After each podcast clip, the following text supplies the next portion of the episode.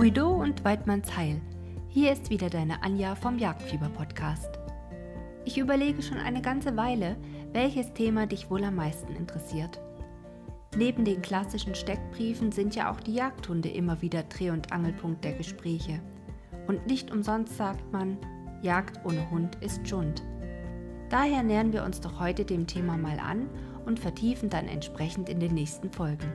Jetzt also Ohren auf und dann geht's auch gleich los. Deine Anja.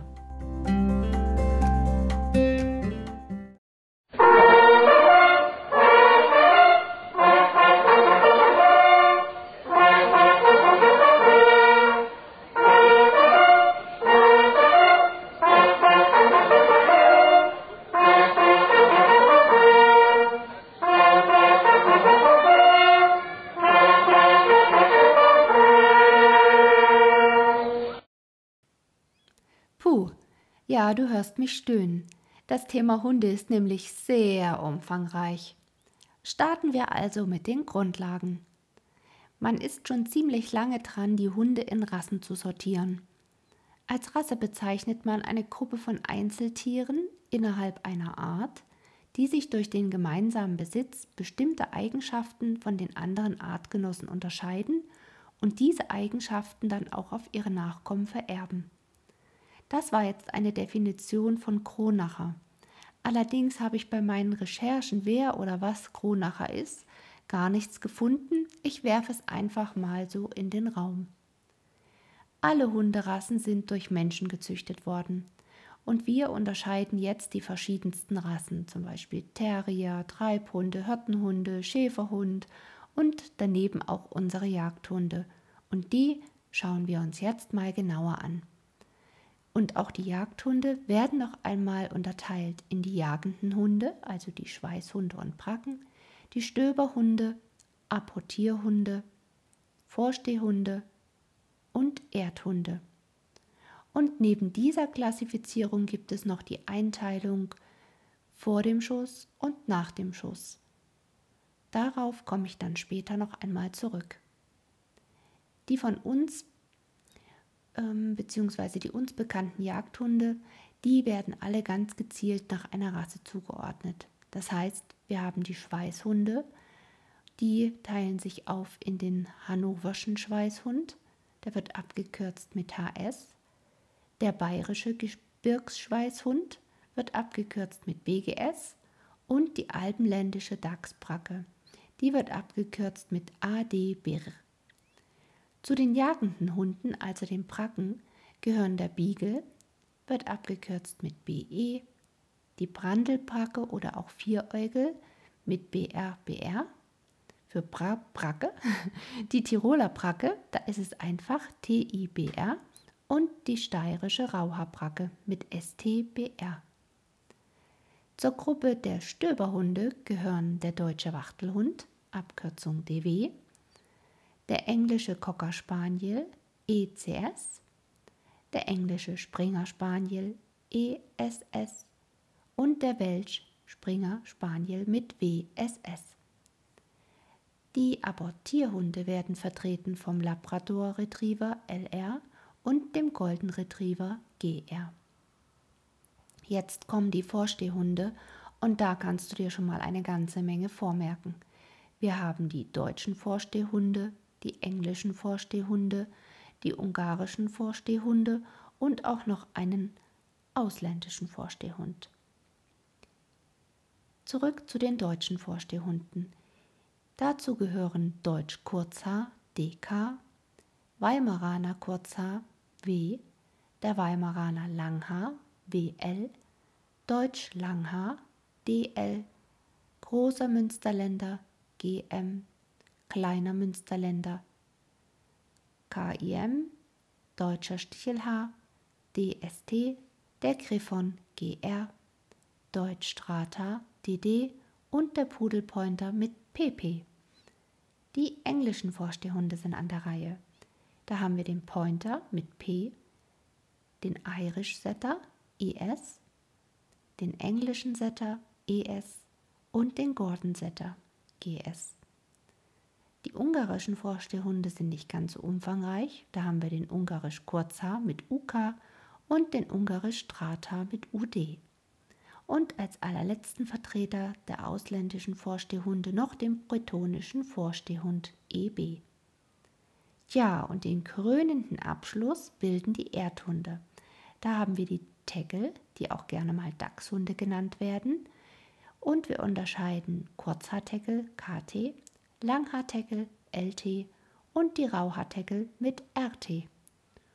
Und zu guter Letzt noch die Terrier, den deutschen Jagdterrier DJT, den Foxterrier, den es draht- und glatthaarig gibt mit FT und den Persian Russell Terrier PRT. Damit haben wir als erstes eine Übersicht über die Einteilung der Jagdhunde. Du wirst dann noch erfahren, welche Arbeiten jeder Hund so übernehmen kann. Als grobe Unterteilung kannst du dir jedoch schon merken, dass die Schweißhunde meistens nach dem Schuss arbeiten und die anderen vor dem Schuss. Bevor jedoch jetzt wilde Fragen losgehen und Anmerkungen, selbstverständlich auch andere Hunde arbeiten nach dem Schuss. Es geht hier erstmal nur um eine ganz grundsätzliche Unterscheidung. Schauen wir mal so ein bisschen in das sächsische Landesjagdgesetz. Paragraph 40 beinhaltet bei der Verwendung von Jagdhunden, dass bei jeder Such-, Riegel-, Drück- und Treibjagd sowie bei jeder Jagd auf dem Wasserwild brauchbare Jagdhunde in genügender Anzahl zu verwenden sind. Auch der bei einer anderen Jagdart zur Nachsuche verwendete Hund muss brauchbar sein. Die Jagdbehörde kann dem Jagdbezirksinhaber die Verpflichtung zur Haltung eines zur Nachsuche brauchbaren Jagdhundes auferlegen. Das heißt also, Neben dem Wunsch, einen Jagdhund zu besitzen und zu betreuen und vielleicht auch auszubilden, kann es durchaus sogar zur Verpflichtung werden. Ich hatte ja schon die Arbeiten vor und nach dem Schuss erwähnt und jetzt möchte ich da ein bisschen detaillierter eingehen.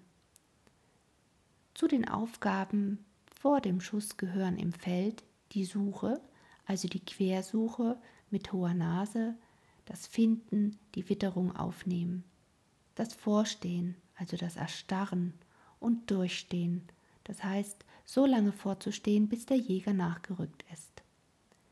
Bei den Aufgaben im Wald haben wir das Buschieren. Das Buschieren ist die Suche in bewachsenem Gelände mit einem Stöber oder Vorstehhund, der sucht unter der Flinde. Das heißt, er darf sich nicht weiter als 30 bis 40 Meter vom Hundeführer entfernen.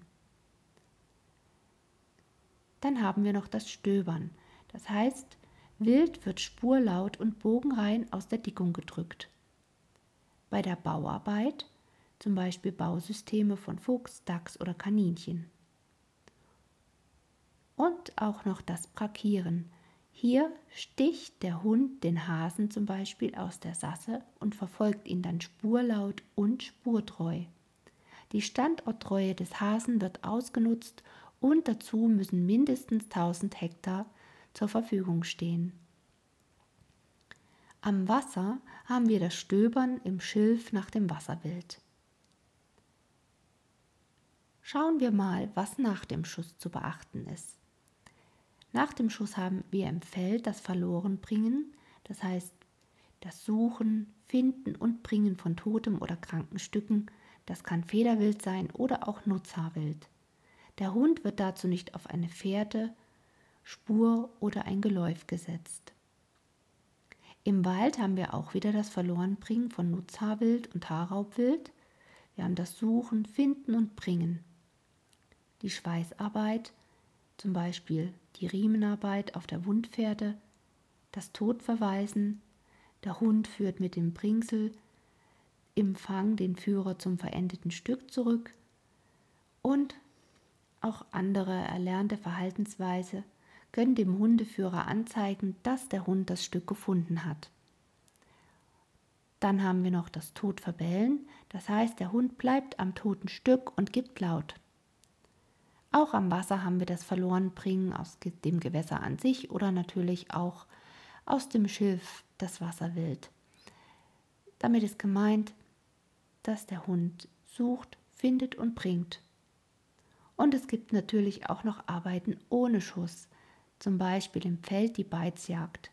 Hier sucht oder stöbert der Hund das Wild auf oder auch die Jagd mit Greifvögeln. Am Anfang habe ich im Zusammenhang mit dem Begriff der Rasse auch von Eigenschaften gesprochen. Unsere Jagdhunde verfügen über angewölfte Eigenschaften. Das sind ihre angeborenen Eigenschaften bzw. Anlagen. Nicht angewölfte Eigenschaften sind das Ergebnis von vorhandenen Anlagen gepaart mit einer ausdauernden Dressur. Zur Abrichtung erfolgt die Ausbildung auf einer künstlichen Fährte, das heißt, wir haben eine getropft, getupft oder gespritzte Schweißfährte und wir variieren natürlich auch von leicht bis schwer.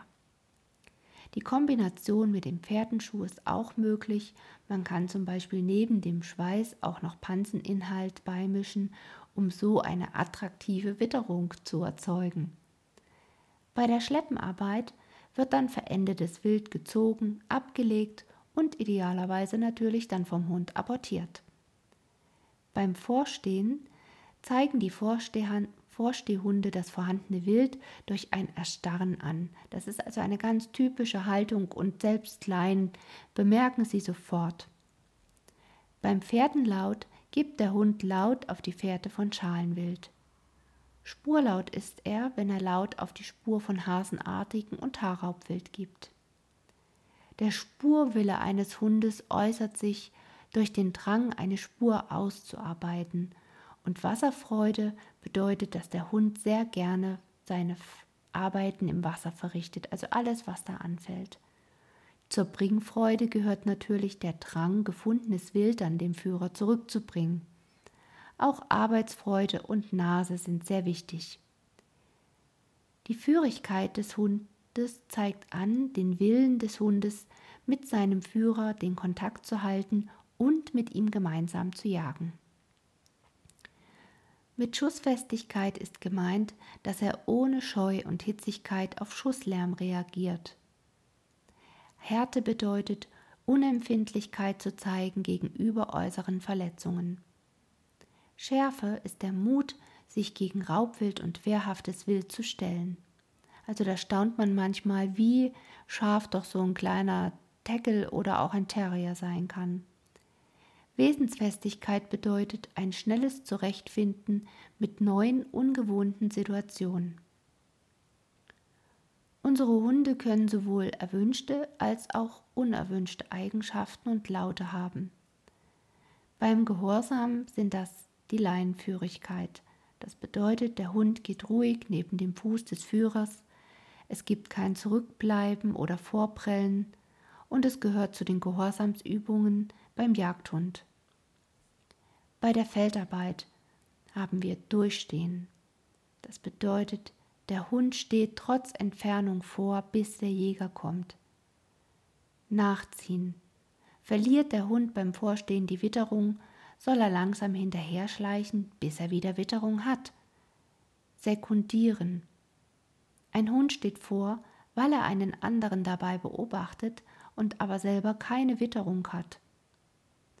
Beim Mitstehen haben mehrere Hunde Witterung und stehen vor. Bei der Waldarbeit ist die Bogenreinheit ganz wichtig. Das heißt, der Hund verlässt beim Stöbern das Treiben nicht, beziehungsweise er kehrt sofort nach dem Verlassen wieder um. Rehreines Jagen. Der Hund verfolgt kein gesundes Reh. Beim Hasenreinjagen verfolgt der Hund beim Verlorenbringen oder der Suche keinen gesunden Hasen. Gehorsam am Hasen bedeutet, dass der Hund sich von einem gesunden Hasen abrufen lässt. Schweißarbeit. Da haben wir das Todverweisen, also der Hund zeigt seinem Jäger ein verändertes Stück an, indem er ihn hinführt. Zweite Variante, das Bringselverweisen. Der Hund nimmt ein Bringsel in den Fang und führt den Jäger zum Stück. Kommen wir zu den erwünschten Lauten der Fährtenlaut.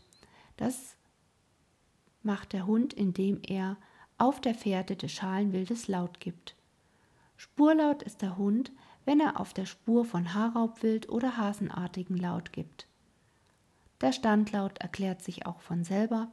Der Hund hat lebendes Wild gestellt und verbellt es. Sichtlaut. Unser Hund hat Sichtkontakt zum Wild, gibt Laut. Beim Zustandehetzen ist das sehr erwünscht. Todverbellen. Der Hund steht am verendeten Stück und gibt Laut, bis der Jäger kommt. Und der Vorliegelaut. Da liegt der Hund vor dem Bau, im Fuchs sozusagen oder dem Dachs und er gibt Laut. Neben den erwünschten Lauten gibt es natürlich auch noch Gehorsam und Abrichtefehler. Dazu gehören die Handscheue. Das bedeutet, der Hund wurde mit der Hand geschlagen und kommt aus Angst nicht mehr zum Führer. Der wasserscheue Hund hat, wie der Name schon sagt, Angst ins Wasser zu gehen.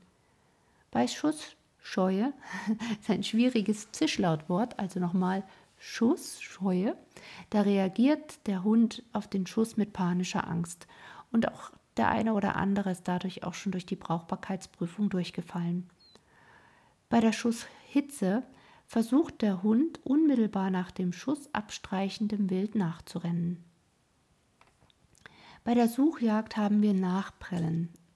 Das bedeutet, der Vorstehhund steht nicht vor, sondern er springt auf bzw. rennt dem Wild hinterher. Ein Plinker ist ein Hund, der vorhandenes Wild nicht anzeigt, sondern ausweicht. Und neben dem Plinker haben wir noch den Blender. Hier steht der Hund ohne Witterung von Wild vor. Bei der Arbeit nach dem Schuss gibt es auch noch einige Dinge, die natürlich absolut nicht erwünscht sind. Das heißt das Anschneiden. Der Hund frisst einfach das erlegte Wild an. Beim Knautschen packt der Hund beim Verlorenbringen zu fest zu und dadurch wird das Stück entwertet. Der Totengräber vergräbt beim Verlorenbringen das Wild, anstatt es zu bringen. da wäre wahrscheinlich der Dackel meiner Schwiegermutter mit dabei. Und beim Changieren, das heißt bei der Nachsuche, wechselt der Hund von einer Wund auf eine Verleitfährte. Kommen wir noch kurz zu den unerwünschten Lauten. Da haben wir den Weitlaut, das bedeutet, der Hund bellt im Wald ohne Grund und ohne Witterung. Beim Baulaut bellt der Hund im unbefahrenen Laut. Im unbefahrenen Bau laut. ja, jetzt verabschiede ich mich mit einem kleinen Hundebellen.